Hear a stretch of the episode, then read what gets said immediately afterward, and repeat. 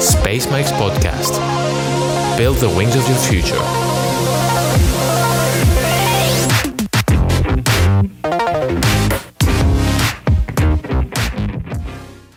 Οπότε θα σου δώσω τώρα μια επιλογή. Θα... Και βασικά θα σου έδινα μια επιλογή, αλλά μιας είχαμε σήμερα μια εξέλιξη σε ένα από τα θέματα που θα θέλαμε να συζητήσουμε, θα θέλαμε να μιλήσουμε για τα supersonic αεροπλάνα και πιο συγκεκριμένα για τα boom supersonic, αλλά θα αφήσω τον Σταμάτη να μιλήσει τώρα για αυτά. Και επανερχόμαστε τώρα στην ε, αεροπορική συζήτηση και στα boom supersonic όπως ανέφερε και ο φίλος Χάρης.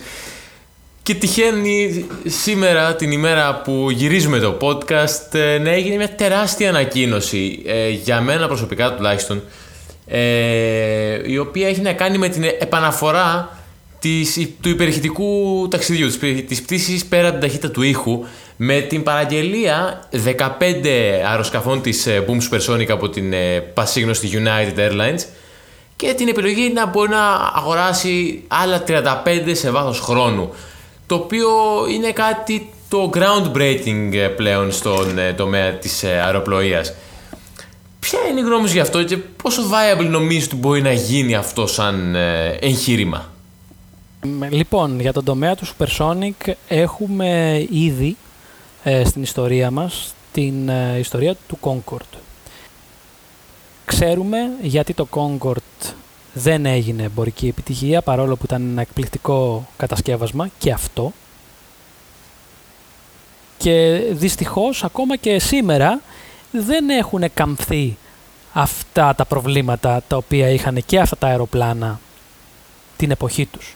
Τα οποία δεν είναι προβλήματα όσον αφορά το πτυτικό μέσο που λέγεται αεροπλάνο, Concorde ή υπερηχητική πτήση, αλλά είναι το οικονομικό viability που υπάρχει πίσω από αυτά τα αεροπλάνα. Γενικά για να θυμηθούμε, το Concord ήταν ε, ένα επιχείρημα πολύ ιδιαίτερο για την εποχή του. Άρχισε να φτιάχνεται στα τέλη της δεκαετίας του 60, αρχές της δεκαετίας του 70. Ήταν μια σύμπραξη μεταξύ της γαλλικής Dassault και της ε, αγγλικής εταιρείας που έφτιαχνε τους ε, Olympus, τους κινητήρες της Rolls Royce Γενικά το αεροσκάφος νομίζω κατά μεγαλύτερο ποσοστό αποδίδεται στην Τασό. Ένα αεροσκάφος που όταν έβγαινε προς τα έξω, όταν το βλέπαν οι εταιρείες, είχαν κάνει νομίζω πάνω από 200, 250 ε, παραγγελίες, εκ των οποίων είχε κάνει παραγγελίες και η Ολυμπιακή. Εν τέλει, λόγω της καθυστέρησης του project, το οποίο βγήκε το 76 εν τέλει, από ό,τι σας είπα το αεροσκάφος άρχισε από το 69-68 να μπαίνει στα σκαριά. Ε, ήταν για εκείνη την εποχή ένα φοβερό innovation. Δεν υπήρχαν τα υλικά που υπάρχουν σήμερα, δεν υπήρχαν composites material, δεν υπήρχε η τεχνολογία που υπάρχει σήμερα στη σχεδίαση αεροσκαφών. Σκεφτείτε παιδιά ότι μπορεί ένας σχεδιαστής τότε να χρειαζόταν ένα μήνα για να κάνει ένα σχέδιο και να μπει σε μια διαδικασία μεγάλων εξόδων για να βάλει ένα μοντέλο σε μια, σε ένα, σε μια σύραγγα αεροδυναμική για να μελετήσουν κάποια πράγματα. Κάτι που τώρα μέσα σε λίγα λεπτά μπορεί να τα κάνεις σε ένα πρόγραμμα στον υπολογιστή σου. αυτή η διαφορά και μόνο ήταν τρομακτική για το, το, το τεράστιο του επιτεύγματος της εποχής εκείνης. Δυστυχώς, σαν εμπορική επιτυχία δεν πήγε καλά. Κατασκευάστηκαν ελάχιστα μοντέλα αεροπλάνων. Δεν θυμάμαι ακριβώς πόσα ήταν, νομίζω, άντε νομίζω καμιά εικοσαριά, των οποίων περίπου 10 και 10 είχαν η Air France και η British Airways. Ο λόγος για τον οποίο δεν προχώρησε, δεν ευδοκίμησε το μοντέλο ήταν γιατί καταρχάς μιλάμε για ένα αεροσκάφος το οποίο ήταν πολύ ακριβό. Έκαιγε πάρα πάρα πολλά καύσιμα.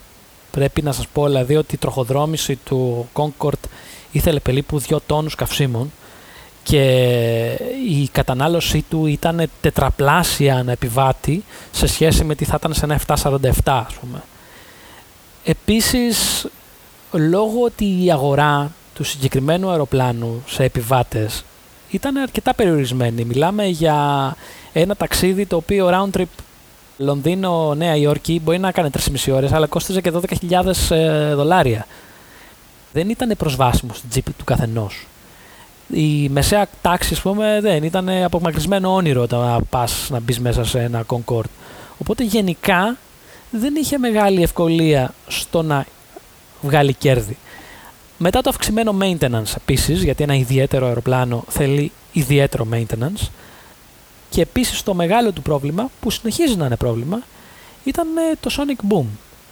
Που άμα είστε έτσι λίγο familiar με το Sonic Boom, ένα αεροπλάνο όταν ε, περνάει την ταχύτητα με την οποία τρέχει ο ήχος, κινείται, δηλαδή κινούνται τα μόρια του αέρα και μεταδίδεται ο ήχος στο δεδομένο σημείο, γιατί ο ήχος κινείται με μια ταχύτητα ανάλογη του σημείου που είσαι σε σχέση με θερμοκρασίες και την, ε, τη συγκεκριμένη πίεση του αέρα. Δημιουργεί ένα τέτοιο οστικό κύμα, ένα αυτό που λέγεται στην αεροπορία boom carpet, που μπορεί να δημιουργήσει τόσα προβλήματα στην περιοχή που κινείται από κάτω. Δηλαδή μπορεί να σπάσει παράθυρα, μπορεί να κάνει μεγάλες ζημιές. Δεν ξέρω αν θυμάστε ε, λίγα χρόνια πριν ένα μετεωρίτη, ένα μετέωρο που μπήκε στην ατμόσφαιρα της Γης αρκετά ψηλά πάνω από τη Ρωσία. Απλά είναι από τις λίγες φορές που πέρασε πάνω από κατοικημένη περιοχή ένα τέτοιο φαινόμενο και κατέγραψαν τα βίντεο το Sonic Carpet ουσιαστικά, το Boom Carpet που, που δημιουργήθηκε και έσπασε βιτρίνες, σπίτια, ήταν λες και έγινε σεισμός, δεν ξέρω το θυμάστε αυτό; Ναι, αμυδρά εγώ προσωπικά, σαν εγώ νεότερος. Το θυμάμαι σαν, ε, σαν είδηση, απλά δεν θυμάμαι το, αυτό το πόσο μεγάλος ντόρος είχε γίνει. Φανταστείτε ένα αεροπλάνο κάθε κάποια ταχτά χρονικά διαστήματα να, να διασχίζει μια περιοχή κατοικημένης σε αυτές τις ταχύτητες και να δημιουργεί τέτοια φαινόμενα το καθιστά αδύνατον. Όπως έτσι έγινε και με το Concord και πριν να βγει το Concord, νομίζω το 1974, η Αμερική είχε υπογράψει τη συνθήκη για υπερπτήσεις ε, πάνω από στερεό έδαφος, από γη, σε περιχητικές καταστάσεις, που απαγορεύεται. Έτσι, παντού. Ο μόνος τρόπος για να περάσεις σε υπερηχητικές ταχύτητες είναι πάνω από ωκεανούς. Οπότε περιορίζει πάρα πάρα πολύ τα δρομολόγια που μπορείς να κάνεις. Ουσιαστικά το Concord έκανε Λονδίνο, Νέα Υόρκη, Νέα Υόρκη, Λονδίνο. Αυτό μπορούσε να κάνει.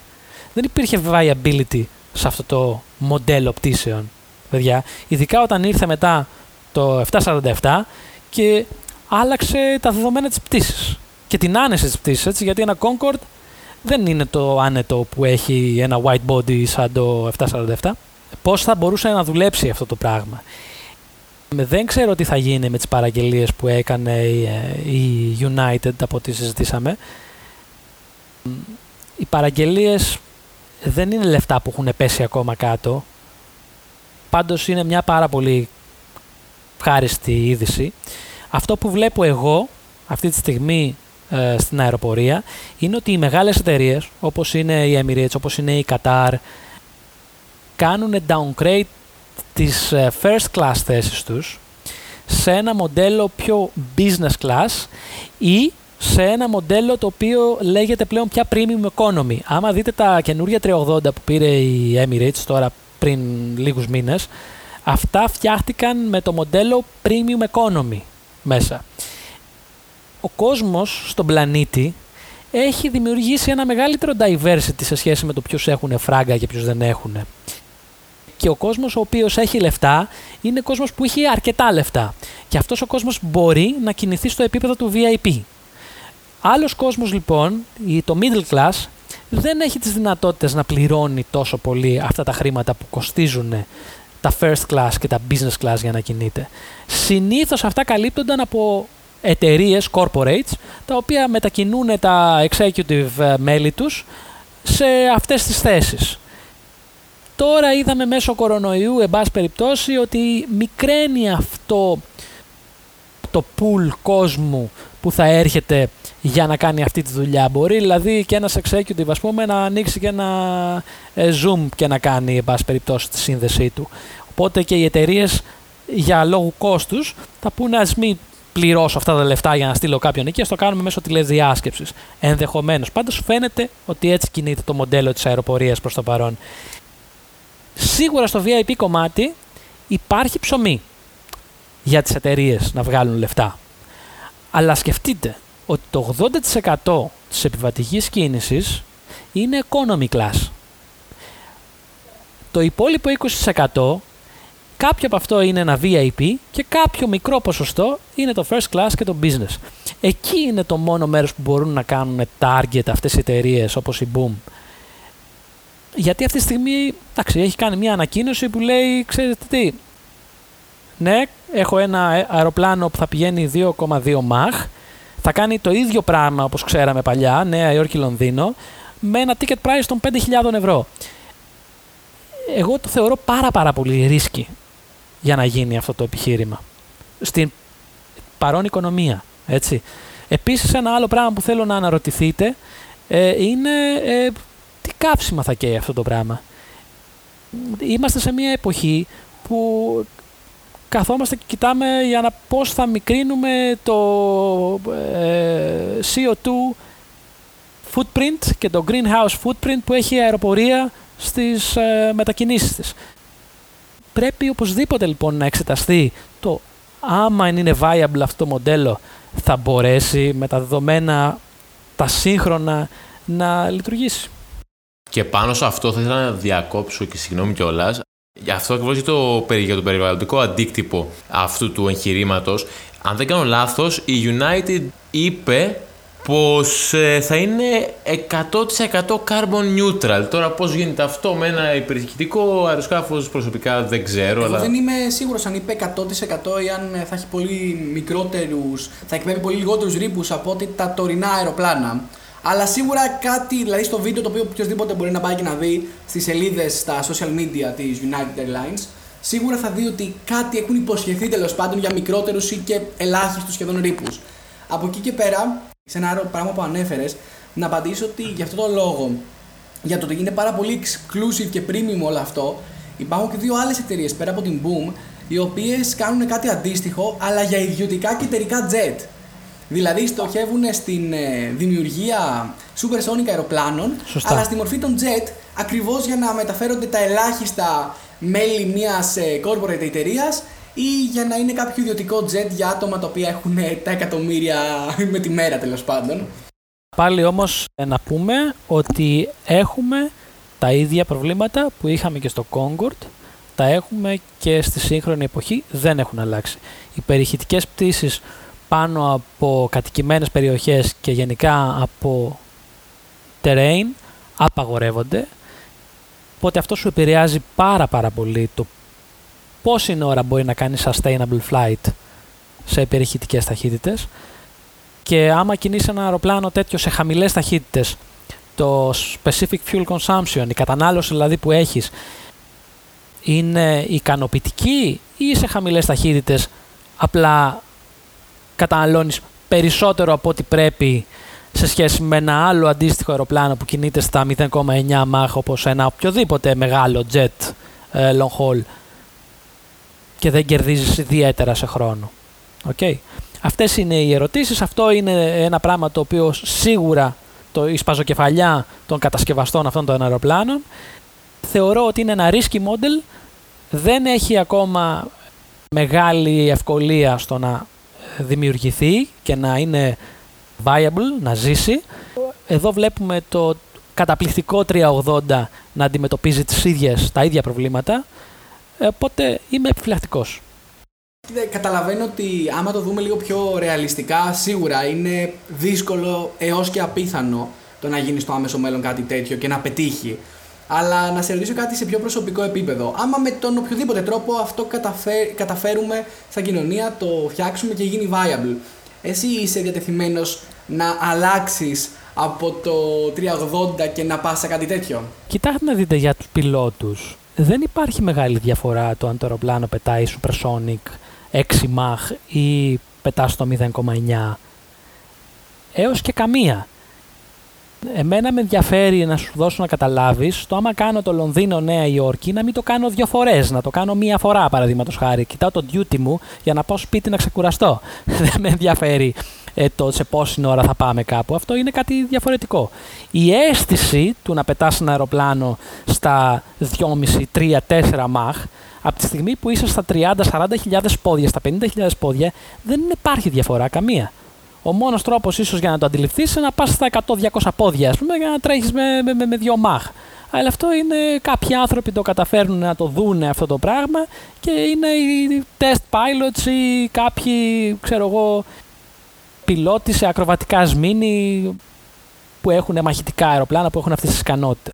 Ωραία και πάντως θέλω να, να εφιστήσω την προσοχή σε, των ακροατών μας και όλα σε ένα αστείο fun fact ας πούμε που ουσιαστικά έκανε διαφορά το υπηρεχητικό σχέση με το subsonic ε, αεροσκάφος στο Concorde, στο σημείο όπου ο επιτάμενος μηχανικός, εφόσον το Concorde είχε τρία μέλη πληρώματος, τους δύο πιλότους και, τον, και έναν επιτάμενο μηχανικό, που λόγω της διαστολής ε, του skin τέλος πάντων του αεροσκάφους και της ε, ανάπτυξης πολύ μεγάλης θερμότητας που μπορούσε ξέρω εγώ ο μηχανικός να βάλει το καπέλο του ανάμεσα στο πάνελ του με τα όργανά του και το, το skin του αεροσκάφους ενώ ήταν ε, ε, δεσταλμένο κατά το, το cruise και στην προσγείωση απλά το έπιανε και να μένει, να μείνει εκεί πέρα αιωνίως. Αλλά τώρα πάμε στο εξής. Μιλήσαμε για ταξίδια σε Mach 2,2. Και τώρα θα πάμε σε, ταχύ, σε ταξίδια, possibly, possibly ταξίδια τέλος πάντων, σε Mach πολύ μεγαλύτερα από αυτά που έχουμε πει μέχρι τώρα. Starship. Η SpaceX έχει αποφασίσει να δημιουργήσει το Starship, το γνωστό σε όλους μας ε, διαστημόπλιο, το οποίο θέλει να το κάνει να πετάει από ένα σημείο της γης σε άλλο σημείο της γης πάρα πολύ γρήγορα. Μάλιστα, αν δεν κάνω λάθος, σε λιγότερο από μία ώρα από σε οποιοδήποτε σημείο του πλανήτη. Το Starship το SN15 ήταν το πρώτο που πέτυχε εγώ στην εκραγή μετά την προσγείωση και πλέον ετοιμάζεται και το Starship SN16 σαν μεγάλος λάτρης της ε, αστρονομίας, όπως φάνηκε πιο πριν και του διαστήματος γενικότερα, τι έχεις να πεις γι' αυτό; Πιστεύεις θα πετύχει, μπορεί να αντικαταστήσει την αεροπλοεία όπως την ξέρουμε σήμερα; Θα μπορούσα να απαντήσω και μονολεκτικά, αλλά δεν θα το κάνω. Θα το αναλύσω λίγο παραπάνω για να ε, σας βάλω στη σκέψη μου.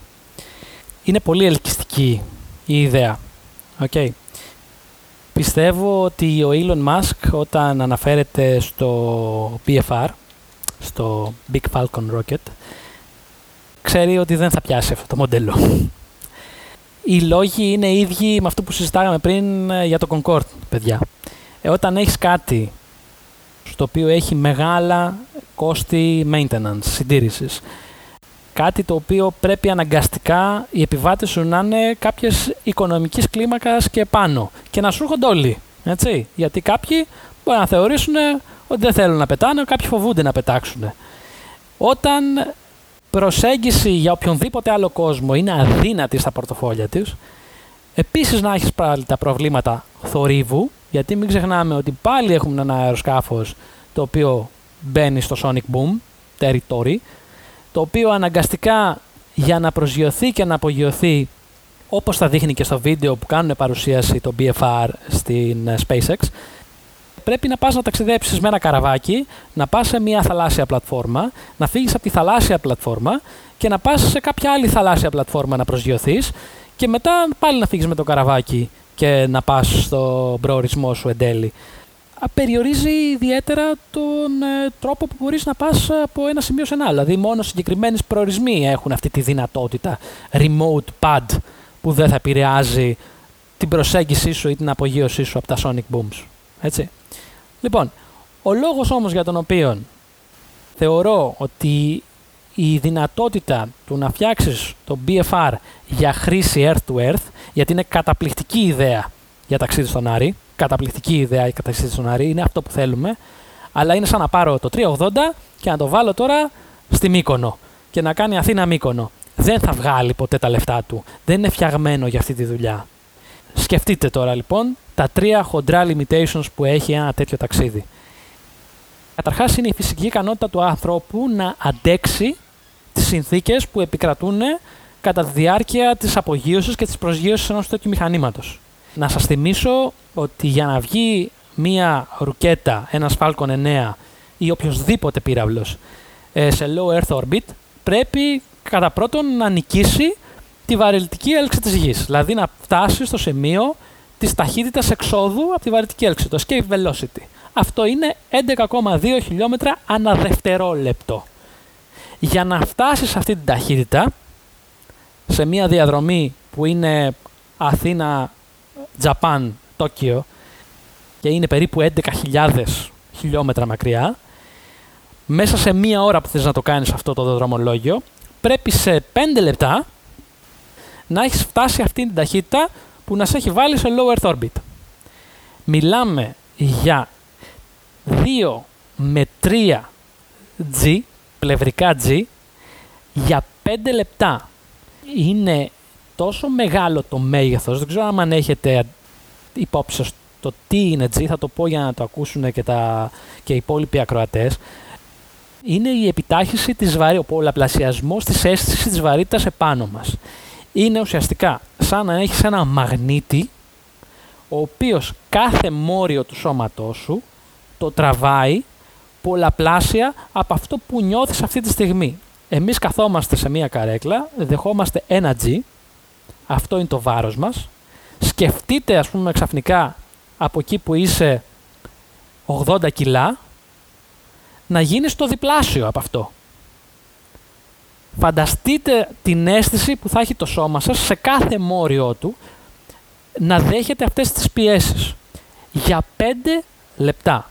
Επίσης, όταν μιλάμε για κάθετα G, δεν είναι αυτό που θα νιώσετε πολύ πιθανόν σε αυτές τις πτήσεις. Αυτές τις πτήσεις θα νιώσετε πλευρικά G, που είναι μηδενικά αυτή τη στιγμή. Δηλαδή, αυτή τη στιγμή που κάθομαστε σε μια καρέκλα, πλευρικώ δεχόμαστε 0G. Δεν δεχόμαστε δηλαδή επιτάχυνση της βαρύτητας. Άμα πατήσουμε, μπούμε μέσα στο νέο Tesla, να πούμε εκεί του Elon, έχουμε τη δυνατότητα να αγκαζώσουμε 0% μέσα σε 2 δευτερόλεπτα. Πόσο το κάνει, νομίζω 2, κάτι. Θα δεχθούμε περίπου αυτές τις επιταχύνσεις για αυτά τα 2 δευτερόλεπτα. Αυτές τις επιταχύνσεις φανταστείτε να τις δέχεσαι κάποιος για, για 5 ολόκληρα λεπτά. Ένα αεροπλάνο commercial που την ώρα που απογειώνεται πάσα δυνάμει, ακούτε τα γκάζια και κολλάτε πίσω στο κάθισμα, δέχεστε περίπου 0,2 με 0,3 G. Αυτό και μόνο περιορίζει πάρα πάρα πολύ τον κόσμο που θα μπορούσε να μπει μέσα και να νιώσει αυτή την εμπειρία και να θέλει να την ξανακάνει στη ζωή του. Και δεν είναι μόνο αυτό. Και δεν είναι μόνο αυτό. Δηλαδή, από εκεί και πέρα έχουμε τους πραγματικούς χρόνους του ταξιδιού. Έτσι. Δηλαδή, μιλάμε τώρα και λέμε, Ω, μία ώρα θα είμαστε στη, στο Τόκιο, από τη Νέα Υόρκη. Ναι, αλλά έχεις και το ταξιδάκι με το καραβάκι. Έχεις και την προετοιμασία του πυράβλου. Έχεις ε, να κάνει cool down ο πύραυλο όταν κατέβεις. Έχεις θα ξανακάνεις ταξίδι με το καραβάκι και να φύγεις και να πας εκεί. Ναι, Γιώργο, θα είναι. Ε, πά και πάλι, είναι μικρότερος ο χρόνος. Ναι, αλλά είναι χρόνος. Δεν είναι μία μισή ώρα. Έτσι. Επίσης, σκεφτείτε μετά το κόστος του ταξιδιού. Παιδιά, ένα Concorde για να έκανε την πτήση Νέα Υόρκη-Ιαπωνία κόστιζε περίπου 600 χιλιάρικα σε δολάρια. Αυτό το πράγμα στα 100 άτομα που είχε μέσα μεταφραζόταν ένα ειστήριο των 12.000 ευρώ για να κάνει break-even το αεροπλάνο. Το BFR για να πάει στην Ιαπωνία θέλει 45 εκατομμύρια και μας το λέει αυτό η SpaceX όταν βλέπουμε πόσο είναι το κόστος της εκτόξευσης. 45 εκατομμύρια δολάρια. Αυτό, άμα το διαιρέσουμε και πούμε ότι, OK, μέσα στο Big Falcon Rocket θα έχει ένα capacity όσο είναι το 380, δηλαδή 853 άτομα, τόσο κόσμο μέσα διορείται στα 52.000 ε, ευρώ. Δηλαδή είναι, είναι τεράστια τα κόστη. Όταν ξεκίνησαν αυτέ οι σκέψεις και στα βίντεο τα οποία έχουν ε, δημοσιευθεί από την SpaceX, είχαν εγγυηθεί ότι άμα κάτι τέτοιο γίνει πράξη, άμα δηλαδή πάνε να βγάλουν κάτι τέτοιο ε, έξω δημόσια για να, να το κάνουν commercialize τέλος πάντων, θα είναι οι τιμές αντίστοιχες με το Concorde. Είχαν πει ότι θα είναι περίπου κοντά σε business class, αλλά όχι τόσο μεγάλες όσο ε, first class, ας πούμε. Κάπως έτσι είχαν πει. Προς το παρόν, παιδιά, αυτό το viability δεν υπάρχει. Να σκεφτείτε, ας πούμε, ότι ένας Falcon 9 για να φτιαχτεί θέλει περίπου 37 εκατομμύρια. Εντάξει. Θα μου πείτε το 380 κάνει 400 εκατομμύρια. Έτσι. Αλλά το 380 ε, σαν μονάδα είναι ένα αεροπλάνο που πετάει 27 χρόνια και μέσα στα 27 χρόνια που πετάει κάνει 35.000 πτήσεις. Ένας Falcon 9 που κοστίζει φανερά λιγότερα, κάνει 10 πτήσεις όμως, έχει reusability στο 75% μόνο, το οποίο θέλει ήδη maintenance, δηλαδή έχει κόστος για να ξανά αναστηλωθεί και να γίνει πάλι πτήσιμος. Επίσης θέλω να σας πω και κάτι άλλο, έτσι. Space travel δεν είναι αεροπορία. Δεν έχει safety records. Η αεροπορία έχει safety records εδώ και χρόνια και αυτή τη στιγμή ξέρουμε ότι έχουμε calculated στατιστικά ένα θάνατο ανά 60 εκατομμύρια ανθρώπους. Η αεροδιαστημική ξέρετε ποια είναι τα safety records της. Μάλλον αυτά που λες τα έχουν καταλάβει και στη SpaceX και γι' αυτό το λόγο έχουν σταματήσει το marketing γενικότερα για το κομμάτι Earth to Earth και το έχουν πάει αποκλειστικά στο κομμάτι Earth to Mars ή κάτι αντίστοιχο.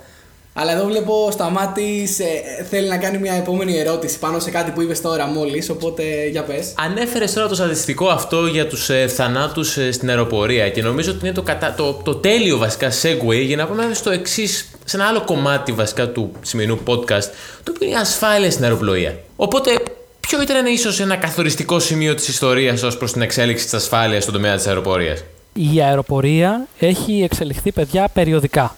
Έτσι κάθε πράγμα το οποίο κάθε χρόνο γίνεται ή accident ή incident ή report και φαντάζομαι καταλαβαίνετε τις διαφορές του ατυχήματος, του περιστατικού και απλά κάποιες αναφοράς μετράτε και προσμετράτε για να βελτιωθεί στη συνέχεια. Okay. Νομίζω από τα πιο καθοριστικά συμβάντα ατυχήματα που έχουν γίνει στην αεροπορία και έχουν επηρεάσει την ασφάλειά της είναι το ατύχημα της ε, KLM με την Pan Am στις 27 Μαρτίου του 1977 στην Τενερίφη. Και για όσους ε, δεν το ξέρουν, το ατύχημα αυτό ήταν μία πτήση ενός 747 αυτών των μεγάλων τετρακινητήριων αεροπλάνων της Boeing της πτήσης 4805 που έφυγε από το Schiphol στην Ολλανδία και πήγαινε προς, ε, με προορισμό τα Gran Canaria. Έτσι. Αυτό κανονικά προσγειωνόταν από ό,τι θυμάμαι στην, ε, στο Gran Canaria Airport αλλά επειδή είχε γίνει μια αναφορά τρομοκρατική στο αεροδρόμιο, κάναν divert στην Τενερίφη φτάσανε στην Τενερίφη, εν πάση περιπτώσει, αλλά ταυτόχρονα από ό,τι καταλαβαίνετε, επειδή το, αεροπλά, το αεροδρόμιο στα Γκραν Κανάρια έχει και άλλες προσεγγίσεις και όλες οι προσεγγίσεις καταλήξανε, εν πάση περιπτώσει, να φτάσουν και να κάνουν divert και αυτοί και να πάνε στα, στο, στην Τενερίφη από τα Γκραν Κανάρια. Εκεί λοιπόν ταυτόχρονα βρέθηκε και παρκαρισμένο ένα άλλο 747 της Panam, το οποίο και αυτό είχε κάνει divert Είχε γεμίσει το αεροδρόμιο από αεροπλάνα. Αναγκαστικά κάποιοι είχαν μείνει απλά στον τροχόδρομο επάνω, ένα μικρότερο αεροδρόμιο, αρκετά μικρό, με ένα διάδρομο. Είχε μπλοκάρει ο κεντρικός τροχόδρομος που τα αεροπλάνα κάνουν ε, ουσιαστικά τροχοδρόμηση για να φτάσουν στον διάδρομο απογείωσης. Με αποτέλεσμα να φάνε εκεί κάποιες ώρες, να κάνουν ανεφοδιασμούς. Ήρθε η ώρα, έφυγε πρώτη πτήση της KLM με μέσα πλήρωμα κυβερνήτη, αρχιχειριστή της εταιρείας από τους πιο public, εν πάση περιπτώσει, πρόσωπα της, ε, της εταιρείας και με πάρα πάρα πολύ δυνατά records, εν πάση περιπτώσει, για το ποιος ήταν. Δυνατούς χειριστές δηλαδή, να φανταστείτε. Έναν πιο νεαρό ε, συγκυβερνήτη και από πίσω επτάμενο μηχανικό. Τροχοδρόμησαν, μπήκαν στο διάδρομο, έπρεπε λόγω ότι είναι μικρό το αεροδρόμιο να κάνουν μια τροχοδρόμηση μέσα στο διάδρομο και να περιμένουν στη ρακέτα ουσιαστικά στο σημείο που είναι η κίνηση του διαδρόμου, η αρχή του διαδρόμου, ε, για να μπει μέσα το άλλο 747 της Pan στο διάδρομο, να βγει στον τροχόδρομο που πλέον ήταν ελεύθερος και να φτάσει στο τέλος του διαδρόμου για να πει ως δεύτερο αεροπλάνο για την απογείωση.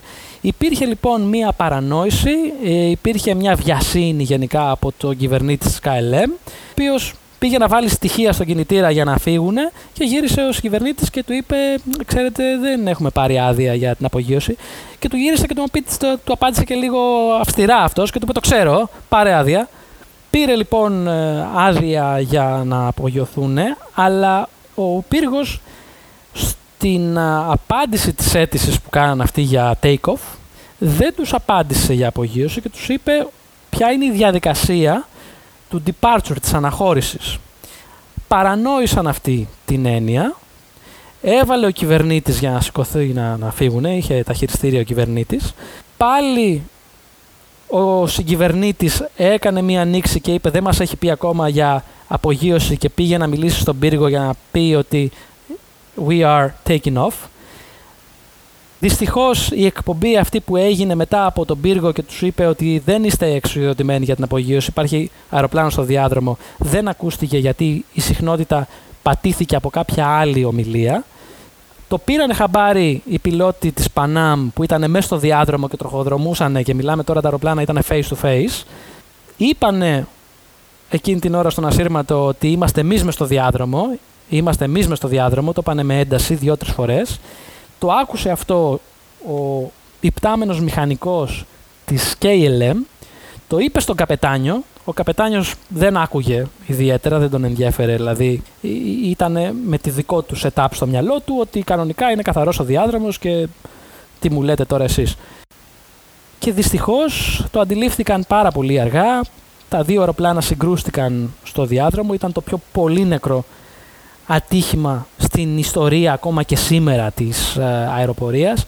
Ε, μιλάμε το ένα αεροπλάνο είχε 335 επιβάτες, το άλλο αεροπλάνο είχε 248 επιβάτες.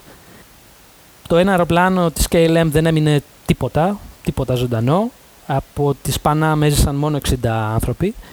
Ένα δυστύχημα το οποίο καθόρισε τον τρόπο που επικοινωνούμε σαν συνάδελφοι στα πιλωτήρια, καθόρισε τον τρόπο με τον οποίο, από ό,τι καταλαβαίνετε, ήταν μια εποχή που ο κόσμος ήταν πιο οθωρητάριαν γενικά όταν ήταν σε ψηλές θέσεις. Ε, ήταν δύσκολο να μιλήσεις σαν κυβερνήτη στον κυβερνήτη σου και να του πεις κάτι.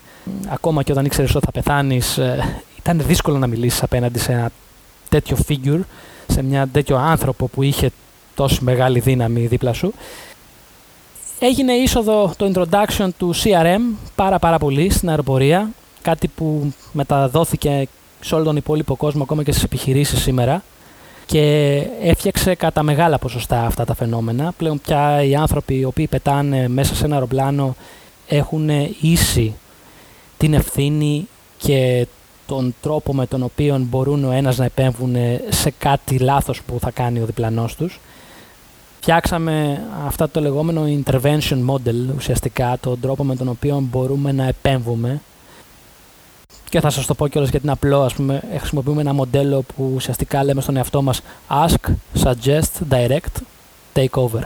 Δηλαδή, άμα πάει να γίνει κάτι, βλέπεις κάτι στραβά, γυρνάς και λες στον διπλανό σου «Α, βλέπεις αυτό είναι κάπως εκεί, πρέπει, είσαι 10 μοίρες δεξιότερα, και μπορεί να σου πει ο άλλος «Α, δεν νομίζω» και εσύ του λες μετά «Κοίτα να δεις, πρέπει να πάμε 10 μοίρες δεξιότερα γιατί εκεί είναι το βουνό».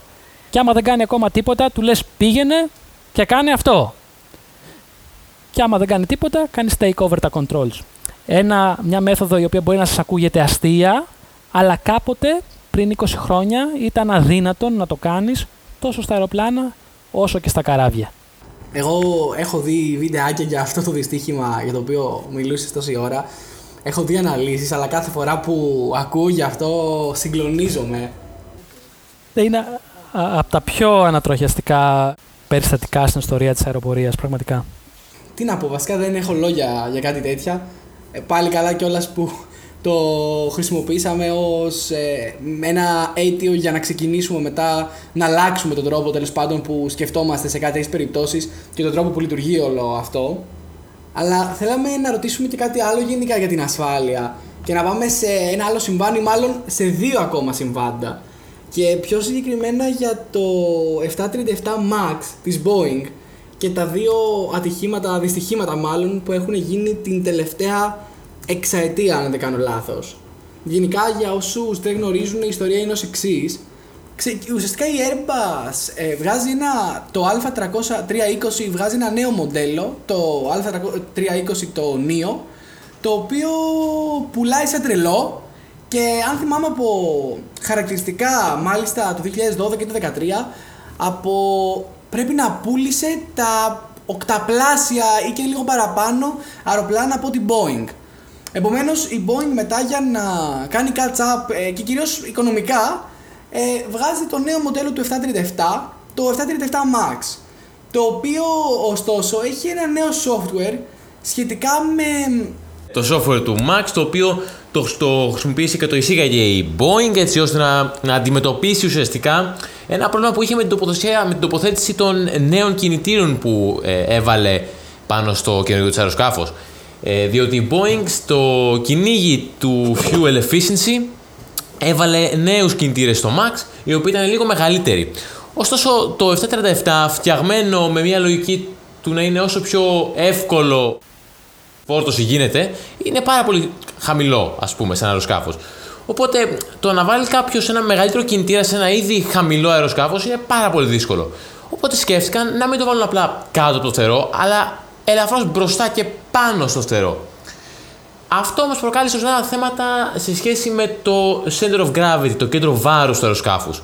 Το οποίο έτεινε να, ε, να πηγαίνει λίγο προς τα μπροστά. Ή προς τα πάνω, διορθώστε με αν κάνω λάθος. Προς προς τα, προς τα πάνω. προς τα νομίζω, πάνω. ναι. Οπότε, οπότε η Boeing ε, εισήγαγε το λεγόμενο MCAS, το οποίο ουσιαστικά ε, λειτουργούσε ως ένα ηλεκτρονικό υποβοήθημα για τους ε, χειριστές, ε, τριμάροντας, όπως είναι η έκφραση, το αεροσκάφος ε, προς τα μπροστά. Και ποιο είναι το πρόβλημα εδώ πέρα; Ότι πάλι στο κυνήγι της Airbus, η οποία δεν άλλαξε το manual γιατί οι διαφορές ήταν ελάχιστες, ούτε η Boeing άλλαξε το manual με αποτέλεσμα, ε, όχι απλά δεν το άλλαξε, αλλά είπε ότι όλοι οι πιλότοι θα ήταν έτοιμοι να οδηγήσουν μετά από ελάχιστες ώρες training μέσα από tablet κιόλας.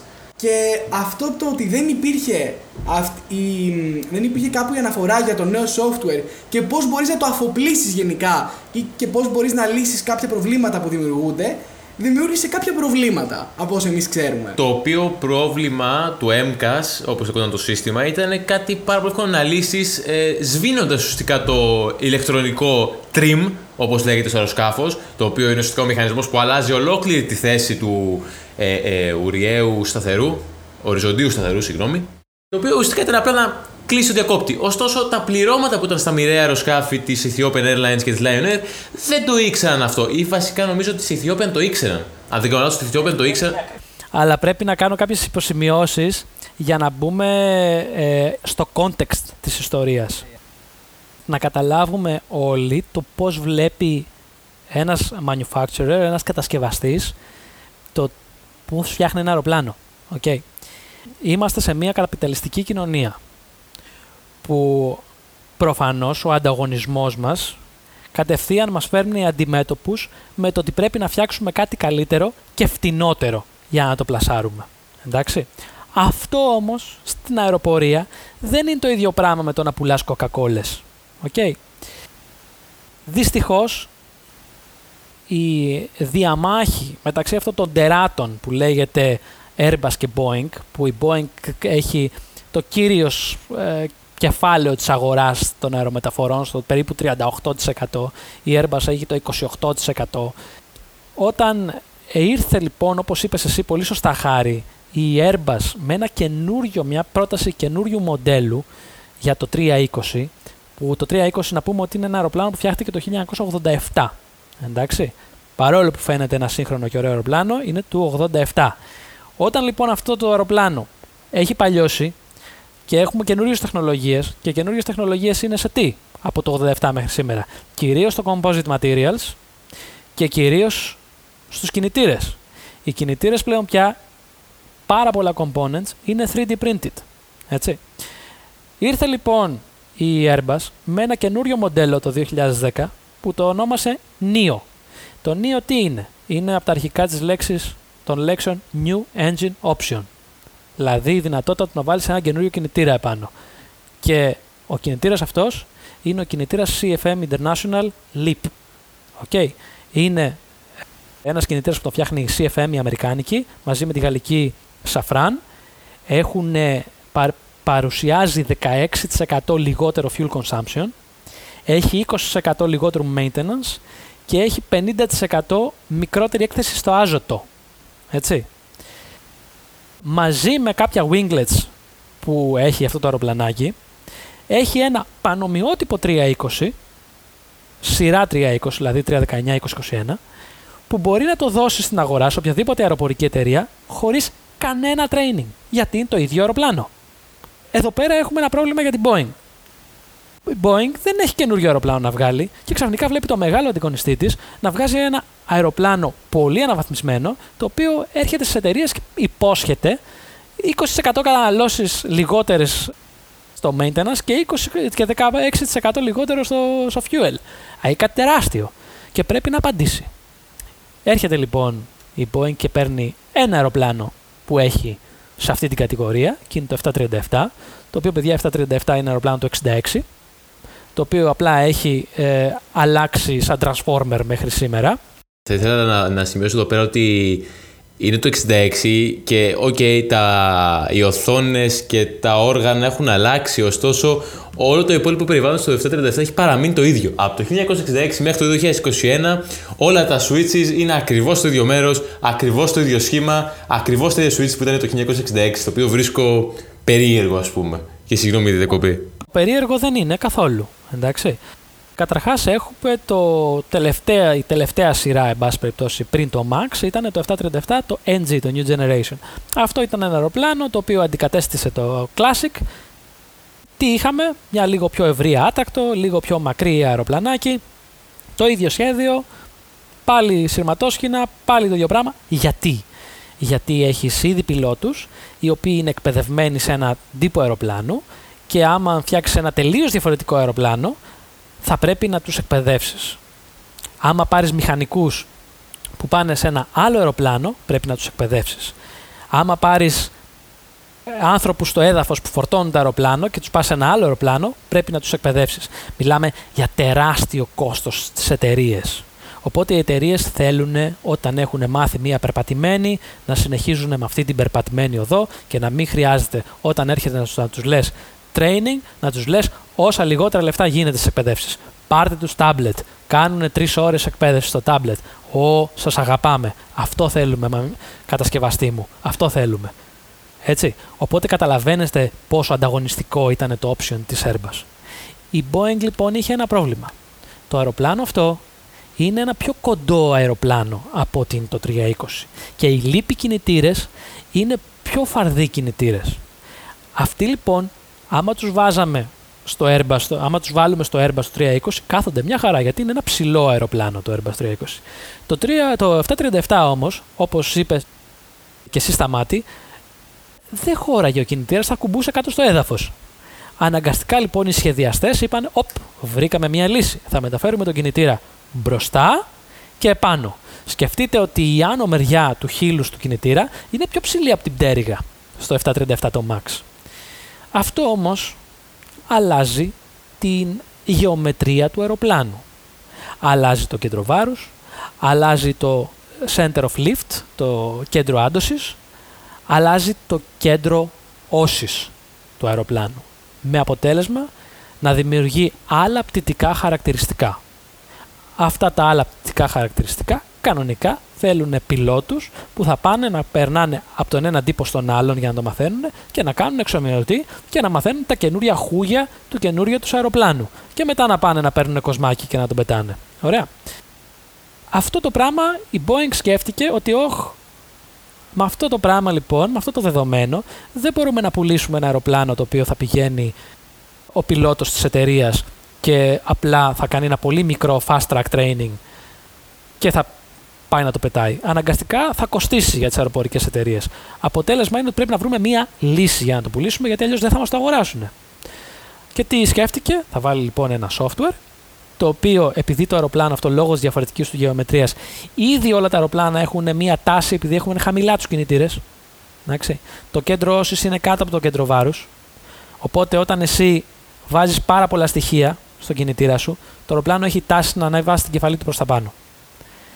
Όταν είσαι σε μια περίπτωση που κάνεις ένα go around παραδείγματος χάρη και ανεβάζεις την κεφαλή σου προς τα πάνω, έχεις ένα άδειο αεροπλάνο σχετικά γιατί έχει φτάσει από την πτήση σου, έχεις όλα τα στοιχεία μέσα και σηκώνεις και την κεφαλή σου πάνω, υπάρχει μεγάλη μεγάλη τάση στο αεροπλάνο να ανεβάσει την κεφαλή του προς τα πάνω.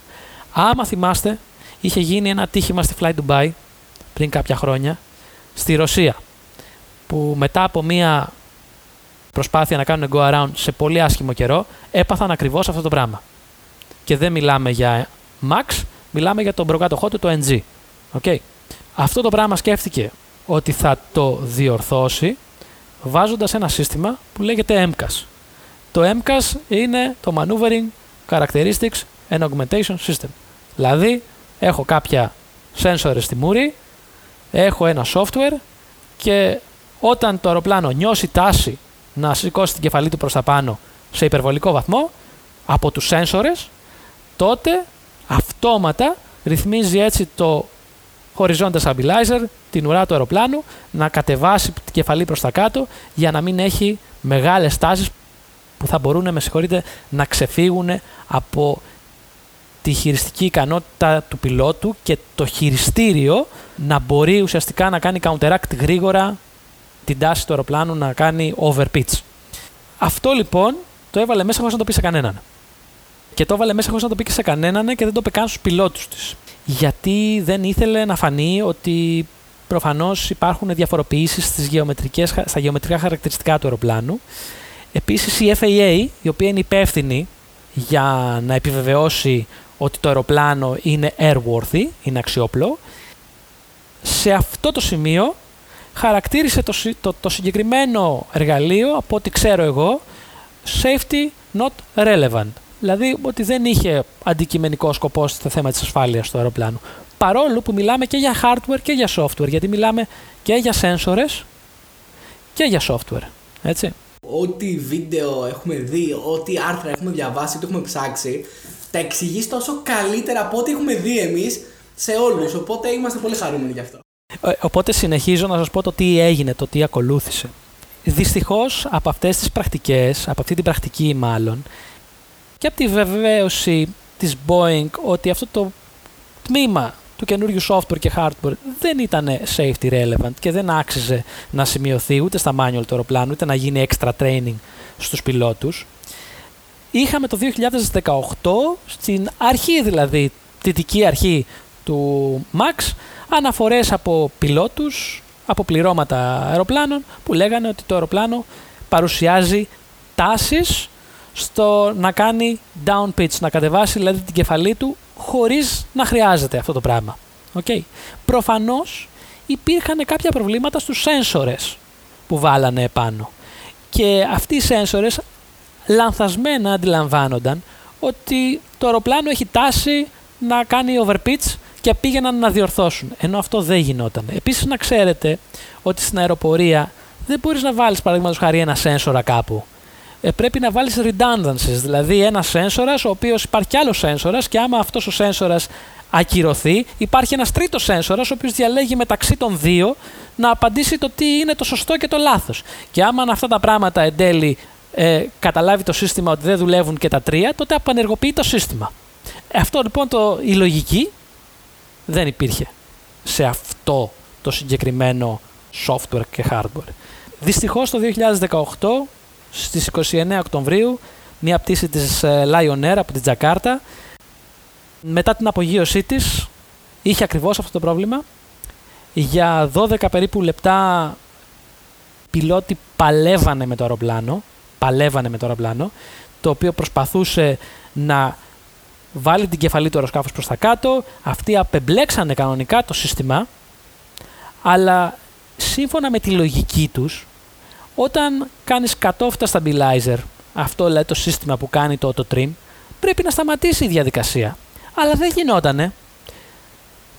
Μέσα στην, ε, νομίζω ήταν και νύχτα η πτήση, δεν, απλά δεν μπορέσαν να αντισταθούν ε, στις δυνάμεις που πλέον πια μετά από 12 λεπτά φανταστείτε τι είναι να κρατάς τα χειριστήρια με τα χέρια σου προς τα πίσω, ε, να μην ξέρεις γιατί γίνεται, να προσπαθείς να ανοίγει τα manual, ταυτόχρονα να είσαι πολύ χαμηλά πάνω στο έδαφος. Χάσανε το controllability του αεροπλάνου και πέσανε. Ε, κόστισε τη ζωή σε 189 άτομα αυτό το ατύχημα. Ε, και δυστυχώς ε, ο μεγαλύτερος κατασκευαστής αεροπλάνων στον κόσμο, η Boeing, απάντησε με έναν αρκετά αποκαρδιωτικό τρόπο ότι ουσιαστικά η ποσοστική εκτίμηση κινδύνου ήταν 15 crash ανά το lifespan του αεροπλάνου. Δηλαδή περίπου ένα crash ανά τρία χρόνια που δεν θεωρούταν ιδιαίτερη, ε, ιδιαίτερο πρόβλημα για να γίνουν ιδιαίτερες αλλαγές μέσα στο software αυτό και στο hardware. Ε, να σας πω επίσης ότι από τη στιγμή που έχεις βγάλει ένα αεροπλάνο και έχεις βγάλει αρκετά αεροπλάνα, είναι πολύ δύσκολο να κάνεις διάφορες μετατροπές, ειδικά όταν αυτό το αεροπλάνο είναι καινούριο και Προφανώς οι εταιρείες που το έχουν παραγγείλει, άμα το καθυλώσεις, μπορεί να κάνουν αλλαγή της παραγγελίας τους από, από Boeing Airbus μέσα σε δευτερόλεπτα, έτσι. Ειδικά όταν δεν έχουν πέσει ρήτρες ακόμα. Δυστυχώς, χωρίς να γίνουν μεγάλες ε, αλλαγές, μετά από ένα χρόνο, 10 Μαρτίου του 19, είχαμε την πτήση της Ethiopian, την πτήση 302 από την Αντίσα Μπέμπα, η οποία παρουσίασε ακριβώς το ίδιο, ακριβώς το ίδιο περιστατικό. Οι χειριστές ε, του αεροπλάνου γνωρίζοντας, γνωρίζοντας το περιστατικό παιδιά της Lion Air και έχοντας περάσει simulator για αυτό το περιστατικό δεν μπορούσαν καν να αντιδράσουν πάλι πάνω στο συγκεκριμένο event γιατί το σύστημα δεν είχε γίνει explained το πώς δουλεύει. Γιατί το, το MCAS δυστυχώς ήταν ένα σύστημα το οποίο όταν το επέμπλεκες αλλά καταλάβαινε πάλι από τους σένσορε ότι παρόλο που οι σένσορε είναι λάθος, ότι το αεροπλάνο κάνει high pitch, παρόλο που ήταν επεμπλεγμένο, αυτό εμπλέκονταν αυτόματα. Χωρίς να το ξέρει κανένας. Και είχαν δυστυχώς την ίδια κατάληξη με άλλους 157 ανθρώπους νεκρούς. Τότε καθυλώθηκαν τα αεροπλάνα, από ό,τι τα ξέρουμε η Boeing νομίζω ζημιώθηκε περισσότερο από κάθε τι άλλο στην ιστορία της σε σχέση με αυτήν την επιλογή της. Αυτό θα γίνει νομίζω κατανοητό σε όλο το industry στην αεροπορία ότι η ασφάλεια δεν μπορεί να αξίζει πάνω από το κέρδος κι ας είσαι μέσα σε μια καταπιταλιστική κοινωνία κι ας είναι οι εταιρείες μέσα στα χρηματιστήρια. Πράγματι ένα σοκαριστικό γεγονός θα έλεγα το οποίο μας ε, διδάσκει πολλά για την ανθρώπινη φύση και την ε, γενικότερη επιχειρηματική το γενικότερο επιχειρηματικό πρόσωπο της ε, αεροπλοείας που εμένα με σοκ, μου προκάλεσε σοκ το γεγονός αυτό το στατιστικό με το ένα κράς ανά τρία χρόνια, δεν κάνω λάθος, πόσο είπες, ανά τρία; 15 κράς ανά το lifespan του αεροπλάνου. Ναι, το οποίο προσωπικά εμένα μου φάνηκε, αν όχι απα σαν εκπαιδευόμενος μηχανικός, το ακόμα και ένα crash σε όλο το lifespan του αεροπλάνου προσωπικά θα μου φαίνονταν απαράδεκτο. Σαν εκπαιδευόμενος μηχανικός αυτή τη στιγμή που είμαι. Δυστυχώς, όταν μιλάμε για industry έτσι, και όταν δεν μπορείς να κάνεις κάτι ε, bulletproof, crash proof, γιατί κάτι που είναι crash proof κοστίζει τα πάντα. Κοστίζει τόσο πολύ που δεν αξίζει να το επιδιώξεις. Παιδιά, η αεροπορία, να έχετε υπόψη σας, πετάει σε πολύ thin margin. Δηλαδή το, το δυσκολότερο πράγμα για έναν επιχειρηματία είναι να φτιάξει μια αεροπορική εταιρεία. Είναι τόσο μεγάλο το κόστος και το ρίσκο που έχεις, ρίσκο δηλαδή οικονομικό, έτσι, το πόσο viability έχει η επιχείρησή σου. Ή κινείσαι σε τόσο μικρά περιθώρια κέρδους, που μόνο οι εταιρείες οι οποίες έχουν ή μια ιδιαιτερότητα λόγω location ή έχουν τεράστιο στόλο και μπορούν μέσα από τα μικρά κέρδη να βγάζουν εν τέλει στο τέλος του χρόνου πραγματικά κέρδη. Γι' αυτό βλέπετε οι εταιρείες οι οποίες έχουν ε, αυτή τη στιγμή ε, εδρεωθεί ας πούμε, στην Ευρώπη είναι η Ryanair με 300 πλάσα αεροπλάνα, η EasyJet πάλι το ίδιο. Ε, έχεις αυτές τις εταιρείες. Και μετά έχεις τοπογραφικά κάποιες εταιρείες, όπως είναι και η δικιά μας εδώ η Aegean, οι οποίες προσπαθούν στο δικό τους μέρος να κάνουν κάτι, με φυσικά έχουν ιδιαίτερους περιορισμούς και είμαι σίγουρος ότι η Aegean και όπως κάθε άλλη εταιρεία τρέχουν σε αρκετά δύσκολα επίπεδα κέρδους. Έτσι. Έτσι είναι η αεροπορία, προσπαθείς για το καλύτερο, αλλά δεν μπορείς πραγματικά, παιδιά, να φτιάξεις αυτό το αεροπλάνο το οποίο θα είναι crash proof Και δεν νομίζω ότι είναι και ο μόνος, το μόνο industry που είναι έτσι. Μιλάμε δηλαδή και ακόμα και οι συγκοινωνίες, αυτοκίνητα, τρένα, καράβια, τα πάντα τρέχουν σε αυτό το quantitative risk assessment. Να το θυμάστε για εσάς που είστε μηχανικοί. Εγώ εδώ θέλω να ρωτήσω πάλι συγκεκριμένα πάνω στο ατύχημα και να σε ρωτήσω για το τι μερίδιο ευθύνης φέρει η Boeing και ειδικά στο ηθικό κομμάτι. Δηλαδή πόσο άσχημο είναι αυτό που έγινε εκ μέρους και πόσο, πόσο αξίζει να κατηγορηθεί για όλο αυτό. Τόσο σαν χειριστής γενικότερα όσο και σαν άνθρωπος. Θα ήθελα μια απάντηση. Παιδιά, κοιτάξτε να δείτε. Τους ανθρώπους που πρέπει να ρωτήσετε για αυτό το πράγμα είναι τους ανθρώπους που άφησαν πίσω τους αυτοί που χάθηκαν. Είναι πάρα πολύ δύσκολο να κάτσω να έχω ε, να, να εκφέρω έτσι μια σωστή άποψη απέναντι σε αυτό το πράγμα. Ε, ξέρω, αντιλαμβάνομαι ότι ο επιχειρηματικός κόσμος έχει κάποια συγκεκριμένα όρια. Επίσης αντιλαμβάνομαι ότι αυτές οι τεράστιες εταιρείες είναι δύσκολο να παραδεχτούν άμεσα κάποια πράγματα γιατί προφανώς υπάρχουν μηνύσεις, υπάρχουν χίλια δύο ας πούμε. Ε, σίγουρα η εικόνα δεν είναι ωραία, σίγουρα δεν είναι η εικόνα ωραία. Σίγουρα δεν θα ήθελα εγώ να πετάω ένα αεροπλάνο που να μην το ξέρω ότι μπορεί να μου κάνει τρέλες. Και προφανώς από ό,τι καταλαβαίνετε δεν είμαι επιβάτης, πετάω πάρα πάρα πάρα πολύ. Και σημαίνει ότι εμπιστεύομαι το χώρο μου για να κάνω αυτή τη δουλειά και να ζω από αυτό το πράγμα. Ήταν όντως ένα τραγικό περιστατικό που μας άφησε σε μια μεγάλη απορία ε, και το μόνο που ελπίζω από αυτό είναι να βγει ένα ηθικό δίδαγμα όχι μόνο στην Boeing, να βγει ένα ηθικό δίδαγμα στην Airbus, σε όλους τους κατασκευαστές ε, και, στους, ε, και, στις, ε, και, στους, και στους legislators από πίσω, δηλαδή στην FAA και στην EASA το ίδιο. Space Mike's Podcast. Build the wings of your future.